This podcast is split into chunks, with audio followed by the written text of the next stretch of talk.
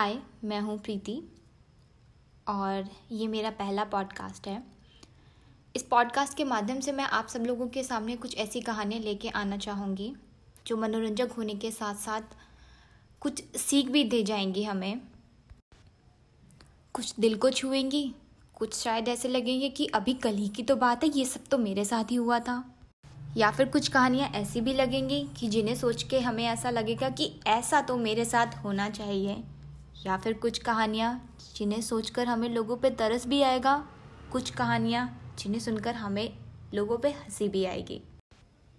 कुछ कहानियाँ जिनके हिस्से उदासी आएगी और कुछ कहानियाँ जो होठों पे हमारे छोड़ जाएगी एक भीनी भीनी सी मुस्कुराहट। कुछ कहानियाँ जो हमें शायद किसी की याद दिलाएँगी, कुछ कहानियाँ जो हमें प्रेरित करेंगी कि जो हो चुका उसे भूल जाएँ। तो मैं आज आप सबके सामने एक ऐसी ही कहानी लेकर आने वाली हूँ। कहानी है एक छोटे से बच्चे शाम की। और कहानी का शीर्षक है, सात नंबर के जूते। आज शाम बड़ी जल्दी उठ गया और नहा धोकर खुद से राजा बेटा बनकर बैठ गया। मम्मी, दादी, पापा सब हैरान कि आज शाम खुद से स्कूल जाने के लिए तैयार कैसे हो गया और कोई नखरे भी नहीं किए। पापा ने भी अपनी साइकिल निकाली और शाम को बोला शाम आ जा। तुझे मैं स्कूल छोड़ देता हूँ। इतने में शाम का दोस्त आ गया और बोला, चल ना, दोनों साथ चलते हैं। आज शाम के दोस्त का जन्मदिन था और वह ऊपर से नीचे तक चमक रहा था और उसके जूते जूते तो अलग से ही नज़र आ रहे थे। शाम ने आँखें झुकाकर अपने जूतों की ओर देखा तो उसका चेहरा लटक गया। शाम के जूते देखकर ऐसा लग रहा था माने उसके अंगूठे को जूते में रहना बिल्कुल पसंद नहीं था तो उसने ताका झाकी के लिए एक छोटी सी खिड़की बना ली हो। गरीब होने के कारण शाम के पापा चाहकर भी कुछ ज़्यादा शाम के लिए कर नहीं पाते थे। जैसे तैसे वो शाम की पढ़ाई का खर्चा उठा पाते थे, ताकि शाम एटलीस्ट उनके जैसा ना बने। रोज़ शाम अपने फटे हुए जूते देखकर दुखी होता। कितनी बार तो वो नए जूतों की जिद में खाना भी नहीं खाता था, पर कोई फ़ायदा नहीं होता। पर आज आज वो बहुत खुश था। आज स्कूल में बड़े साहब आ रहे थे, जो स्कूल के बच्चों को किताबें व जूते बांटेंगे। जैसे तैसे शाम अपने जूते रगड़ के स्कूल पहुँचा और इंतज़ार करने लगा जूता वितरण समारोह का। हर बीतते घंटे के साथ उसकी बेचैनी बढ़ती जा रही थी। आखिरकार बड़े साहब आ गए और शुरू हुआ स्कूल में जूता वितरण समारोह। पहले बारी आई छोटी कक्षा की।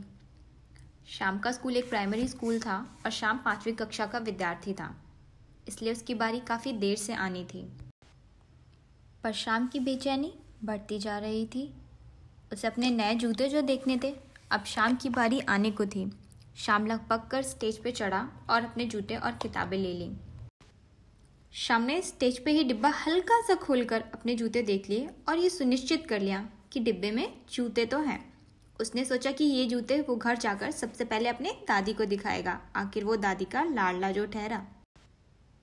बड़ी खुशी से उछल उछल कर वो घर पहुँचा और पुराने जूते उतार कर नए जूते पहनने लगा। जूते पैर में चढ़ाते ही उसकी खुशी जाने सी लगी थी। ये जूते तो बड़े थे।